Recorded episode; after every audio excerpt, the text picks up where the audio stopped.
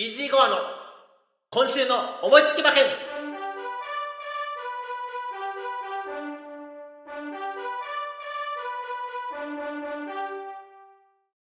はい、やってまいりました。イージーゴアの今週の思いつき馬券。本日5月14日は、ビクトリアマイル G1、牝馬限定の東京競馬場芝1600メートルの競争ですが、その前に、先週ですね、この同じ1600メートル東京競馬場の舞台でですね、NHK マイルカップが行われまして、私の目、ウンブライル、2着だったんですよ。来たぞーと思ったらですね、1着と3着が、相手にいませんでした。もう残念ということなんですけどもね。いや、予想の筋はよろしいんだろうなということで、今週もね、ビクトリアマイル、ぜひね、当てに行きたいと思っております。まずは、アンツさんから全16頭のご紹介をお願いします。東京11レースビクトリアマイル G1 芝 1600m の競争です。1枠1番ロータスランド。1枠2番スターズ・オン・アース。2枠3番サウンド・ビバーチェ。2枠4番アンド・バラナウト。3枠5番スタニング・ローズ。3枠6番ソングライン。4枠7番伊豆城の奇跡。4枠8番ララ・クリスティーヌ。5枠9番栗のプレミアム。5枠10番サブライムアンセム。6枠11番ナミュール。6枠12番ナムラクレア。7枠13番ディビーナ。7枠14番ステラリア。8枠15番ルージュスティリア。8枠16番ソダシの16頭です。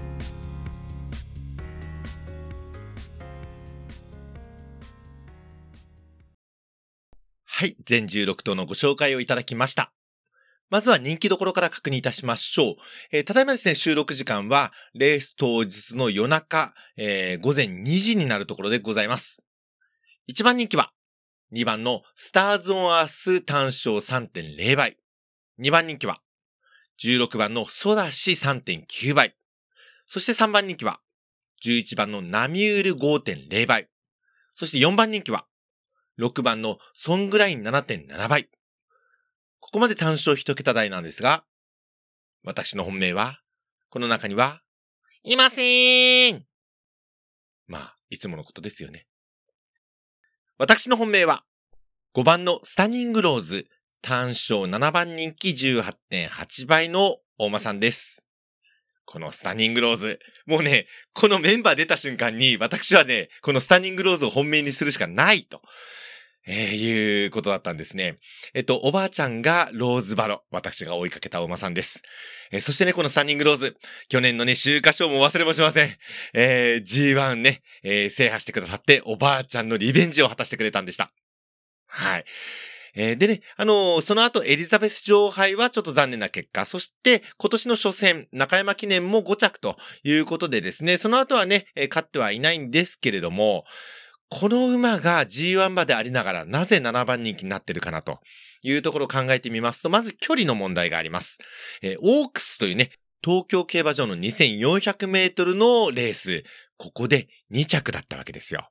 うん。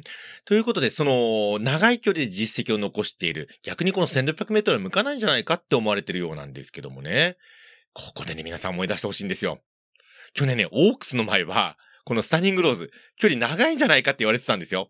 10番人気で2着だったわけです。はい。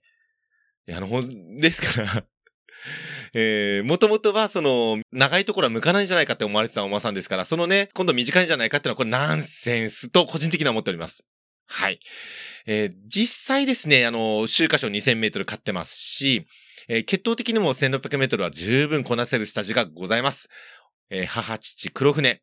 そして、えーお父さんがキングカメハメハということでですね、1600メートルに対応できないわけないんです。まあ、ベストは2000メートルかと思いますけども、この舞台も十分勝負になると思います。そしてもう一つ、このね、雨予想なんですね。馬場も決して良くないんじゃないか、荒れてくるんじゃないかといったときに、このスタニングローズは、そのエリザベス女王杯ですね、えー負けたレースで、重馬場だったんですよ。うん。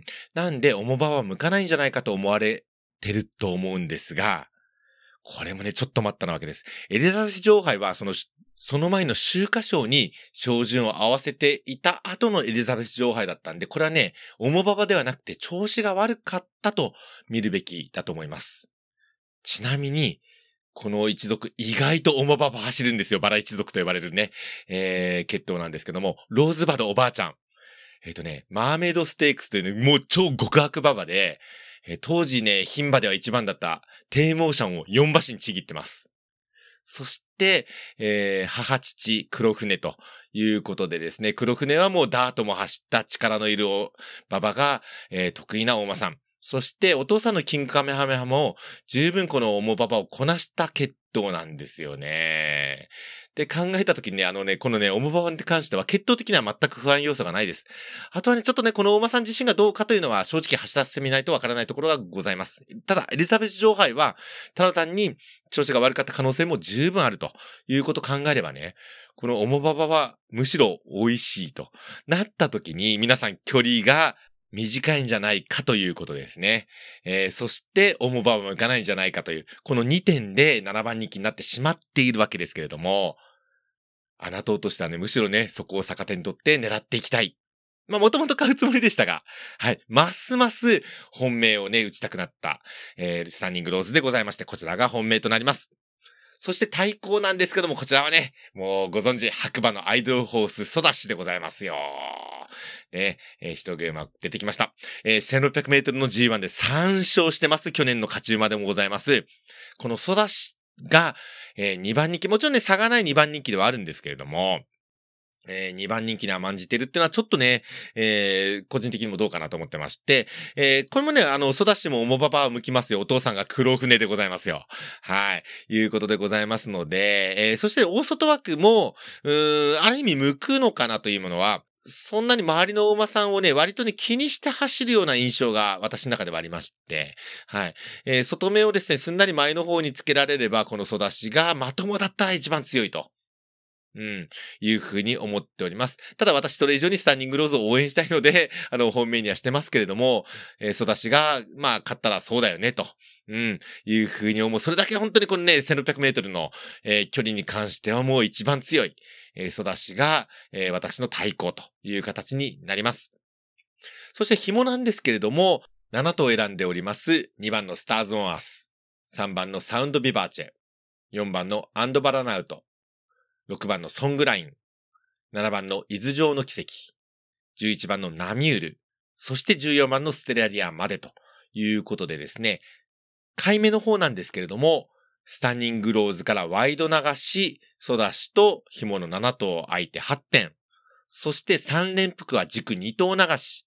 スタニングローズとソダシを軸に据えました相手7頭ですね。えー、7点ということで、合計15点で勝負してみたいと思います。以上、イージーゴアのビクトリアマイルの見解でございました。この後は CM になります。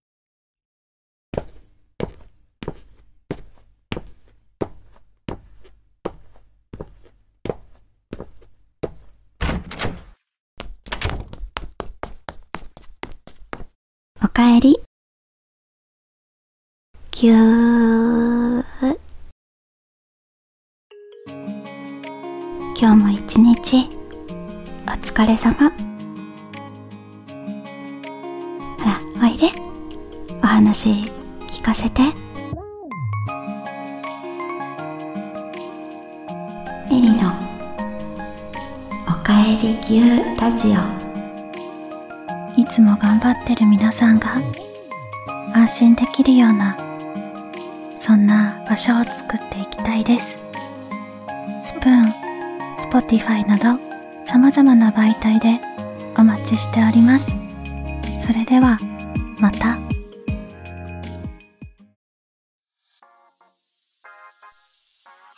私本日お仕事でございまして残念なんですけども、スプーンの方、ライブ中継はございません。私もね、スタニングローズのね、実況やりたいんですけれどもね、えー、ちょっとお仕事ということでご容赦ください。えー、スプーンの方、ポッドキャストの方ともですね、ぜひ来週はということになるんですけども、来週5月の21日はですね、オークス。